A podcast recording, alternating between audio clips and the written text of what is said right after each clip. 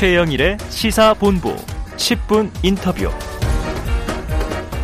네, 화제 이슈를 콕 짚어보는 10분 인터뷰 시간입니다. 자, 정부가 어제 첫 부동산 관계 장관 회의를 열었고요. 임대차 시장 안정 방안과 분양가 상한제 개선안을 발표했습니다. 자, 이번 대책이 하반기 임대차 시장에 어떤 영향을 미치게 될지 이야기를 들어볼 텐데요. 자, 이원재 국토교통부 1차관이 연결돼 있습니다. 자, 차관님 나와 계시죠? 네, 안녕하세요. 네, 자, 어제 새 정부의 첫 부동산 대책 전세 시장 안정 방안을 발표하셨는데요. 자, 먼저 네. 배경부터 짚어보죠. 현재 전세 시장을 어떻게 진단하고 계십니까? 예, 그 최근에 수도권을 포함해서 이 전국의 주택 매매나 에, 전월세 시장이 뭐 안정세를 보이고 있고 네. 앞으로 이제 금리 상승 등으로 인해서 뭐 이런 추세가 이어질 것으로 예측은 하고 있습니다. 음. 하지만 이제 금년 8월부터 임대차법 도입이 그 2년이 경과됨에 따라서 네. 어, 계약갱시 청구권을 또 사용한 분들 음. 그분들이 임차인 경우에는 예, 그동안에 전세값이 많이 올라서 또 부담이 늘어날 수도 있고 이런 상황입니다. 네. 이에 따라서 우리 정부에서 이 선제적으로 어, 전월세 시장을 좀 안정시켜 나가면서 음. 임차인의 주거 안정을 위한 그 이번에 대책들을 마련하게 되었습니다. 네. 자, 말씀하신 대로 지금 이제 전세 시장 대책안인데 이 핵심 내용을 좀 요약해 주신다면 어떤 걸까요? 예, 크게 한 세 가지 정도로 말씀드릴 수 있겠는데요. 예, 첫 번째는 주택 거래나 임대와 관련된 규제 완화와 또 세제 지원 등을 통해서 이 전월세 공급 물량을 그 늘어나도록 하는 것입니다. 네. 아, 예컨대 이 규제 지역에서 이 담보대출을 받거나 또 주- 분양가 상한제가 적용되는 주택에 입주하는 경우에는 음. 또 실거주해야 하는 의무가 있습니다. 네. 근데 이제 이를 좀 완화 또는 폐지해서 이 전월세 물량이 많이 나올 수 있도록 하고요. 네. 또 건설 임대 사업자에 대해서는 법인세 혜택과 같은 세제 지원을 확대해서 음. 임대주택 건설이 많이 지어질 수 있도록 이를 하는 내용입니다. 네. 아, 그리고 둘째로는 이 아까 말씀드린 그 계약갱신이 만료되는 임차인에 대해서 음. 또 지원을 강화하는 내용으로요. 그 임대료를 자발적으로 5% 이내로 인상하는 임대인에 대해서는 그 1세대 1주택 양도세 비과세 에 하고 또 장기 보유 특별 공제에 필요한 2년 거주 요건을 면제해서 음. 이 계약갱신을 좀 저렴하게 유도하고요. 네네. 그리고 계약갱신이 만료되는 또 서민들에 대해서는 또 지난 4년간의 전세 가격 상승폭을 감안해서 전세 대출 보증금이나 아, 대출 한도도 확대해 나갈 계획입니다. 네. 에, 그리고 셋째로 일반 임차인에 대한 지원도 강화를 할 것인데요. 음. 이 월세 세액 공제를 현재 최대 12%인데 이를 15%까지 높이고 네. 또 전세 및 월세 보증금 대출 원리금에 대한 그 상한액 소득 공제도 어, 확대해 나가는 이런 내용들이 이, 포함되어 있습니다. 네. 알겠습니다. 규제 완화, 공급 강화, 그리고 임대인, 임차인에 대한 지원이 다 있다. 자, 네. 그런데 이 아까 예. 이 배경에서는 잠깐 언급은 해 주셨어요. 임대차법이 올해 8월이면 시행 2년이지 않습니까? 네. 이 임대차법은 이제 전세 시장을 이제 잡기 위한 거였는데 이번 네. 대책에는 임대차법에 대한 구체적인 내용은 안 보인다. 이런 보도들이 많아서 네. 임대차법 개선에 대한 계획은 있으신지 여쭤봅니다. 예. 임대차법이 2020년 8월부터 시행돼서 에, 현재 2년간 시행이 됐는데요. 에, 그 과정에서 뭐 인위적 가격 규- 규제에 따라서 어, 단기적으로 임대- 임대료가 뭐 많이 올랐다든지 음. 또는 뭐 이중 가격 형성이라든지 또 임대차인 간의 뭐 분쟁이 나타나는 등 뭐 시장의 혼선을 초래하고 있어서 이 근본적인 개선이 필요하다고 생각을 하고 있습니다. 네. 그래서 앞으로 이 전문기관의 용역 등을 통해서 우리 임대차법이 시장에 미친 영향이나 또 국민들께 불편을 드린 사례 등을 좀 면밀히 좀 분석하고 네. 이 법무부 등 관계 부처와도 심도 있는 논의에 착수할 계획입니다. 네. 그래서 앞으로 어, 이 부분에 대해서는 사회적 공감대를 충분히 형성해 나가면서 음. 이 합리적인 제도 개선 방안을 마련해 나갈 그럴 계획으로 있습니다. 네, 앞으로 마련해 나가시겠다. 자, 원희룡 국토부 장관이 취임하고서요. 첫 번째로 손봐야 할 제도 바로 이 분양가 네. 상한제를 꼽았었는데 이게 네. 개편이 됐습니다. 그 핵심 네. 내용은 뭔가요? 예, 그 분양가 상한제는 이 택지비하고 또 건축비 또 가산비용 등을 산출해서 어, 이것을 기초로 해서 어, 분양가를 정하는 그런 제도인데요. 네네. 예, 그동안에 그 재개발이나 재건축 같은 정비 사업의 경우에 이 조합원 이주비라든지 또 영업 손실 보상비 등 이런 음. 비용들은 필수적인 비용인데 네네. 이 분양가에 반영되지 못한 측면이 있고 네. 또 최근에 뭐 레미콘이나 철근 등 자재비가 많이 오르게 있는데 음. 예, 이런 부분들을 또 적기에 분양가에 반영하기 어렵다라는 좀 지적도 있었습니다. 음. 그래서 이번에는 이러한 부분들을 아주 합리적으로 어, 개선해서 이 실제 사업에 소요된 비용을 분양가에 적정하게 예, 반영해 줌으로써 이 주택 공급을 원활히 하고 또 이를 통해서 어, 시장 안정을 도모하기 위한 내용입니다. 음. 네. 자, 일각에서는 뭐 폐지를 예상했는데 좀 미약한 개편 아니냐 이런 얘기도 있긴 해요.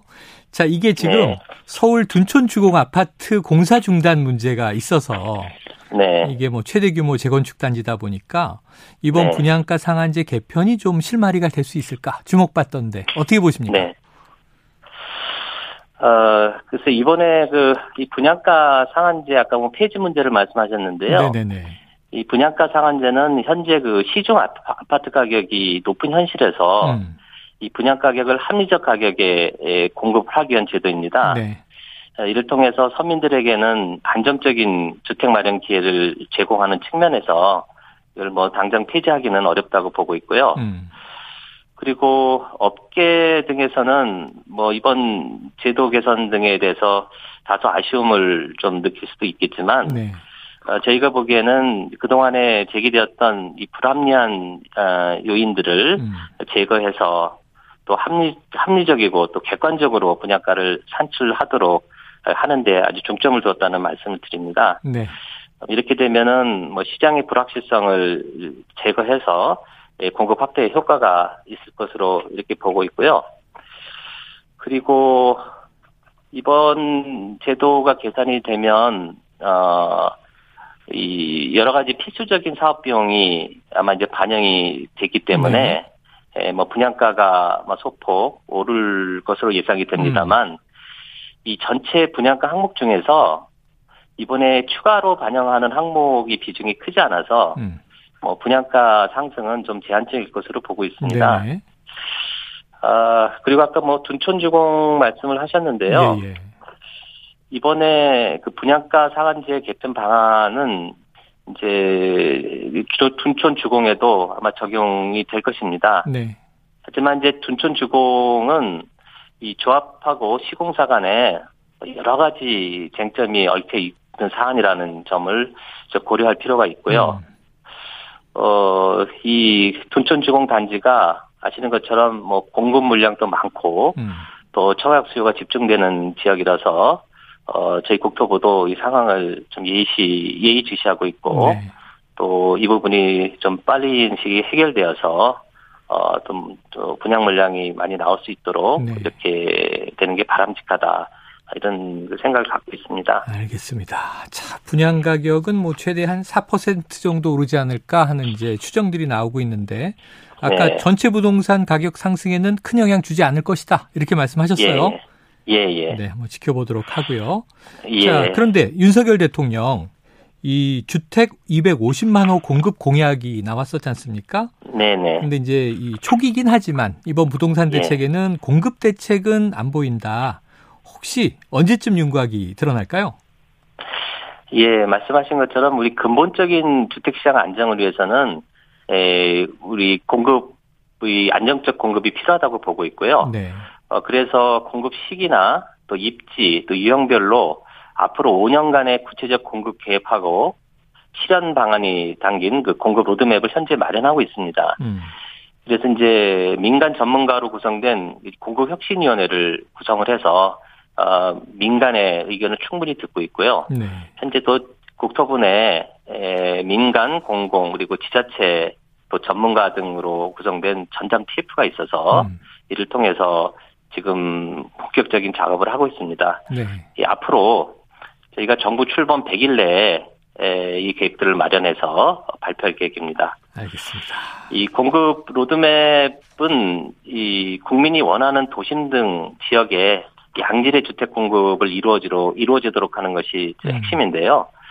또 이런 단순한 물량 확대 그치지 않고 철저하게 시장 맞춤형으로 어, 대응 할 수 있도록 설계도 하고 있습니다. 네. 아울러서 네. 뭐 다양한 라이프 스타일이라든지 또 뭐 교육, 문화, 인프라 등 주거 환경까지 고려한 이 주택 공급 청사진을 음. 만들어서 국민들께 발표하도록 하겠습니다. 네. 그러다 보니까 기대도 있고 이 지역에 대한 궁금증이 참 많은데 일단은 네. 지금 도심이라고 말씀하셨으니까 서울도 포함이 되는 건가요? 예, 그렇습니다. 알겠습니다. 서울 예. 지역도 포함이 된다. 자, 올해 들어서 생애 최초 부동산 매수자가 줄고 있다. 이런 보도를 봤습니다. 네. 그런데 이게 좀 고민이 LTV를 풀었잖아요. 80%까지. 네. 네네. 그런데 또 금리가 오르다 보니까 대출을 많이 받으면 이제 이자 부담이 커진다. 그래서 또 많은 전문가들이 지금 영끌로 내 집 마련하면 위험하다. 이런 얘기들을 하고 있는데 이 네. 청년층, 신혼부부, 무주택자들을 위한 대책 좀 실효성 있는 게 나올까요? 아, 예. 아, 저희도 그 청년층이 예, 내집 마련하고 또 건전한 중산층으로 성장을 지원해야 된다는 것이 저희도 주요한 과제로 네. 하고 있습니다. 그래서 그 기초자산이 부족한 청년층도 역세권 등 우수한 입지에 내집 마련할 수 있도록 어, 청년 주택에 대해서는 뭐 가격도, 어, 공급 가격도 낮추고, 음. 또 청년 맞춤형 대출 상품도 마련해서, 어, 연내 사전 청약을 실시할 계획입니다. 네. 그리고 청약 제도도 청년층이 선호하는 중소형 주택의 추천제를 도입하는 등을 네. 통해서 내 집 마련 기회를 좀 넓히고요. 또 이외에도 청년 임대주택이라든지 또 전월세 지원도 늘리는 방안 등 음. 이 여러 가지 요인들을 종합적으로 고려해서 저희가 지금 청년 주거 지원 방안을 만들고 있는데요. 네. 8월에서 9월 중에 음. 발표하고 또 사전 청약도 실시해서 조기에 공급될 수 있도록 이렇게 할 계획입니다. 네. 알겠습니다. 지금 뭐 민간 이야기를 주로 경청하고 계시다니까 실효성 있는 네. 좋은 대책이 어, 여름 지나서 나오기를 기대해 보겠습니다. 차관님 오늘 말씀 여기까지 듣죠. 고맙습니다. 네, 감사합니다. 예, 지금까지 이원재 국토교통부 1차관이었습니다.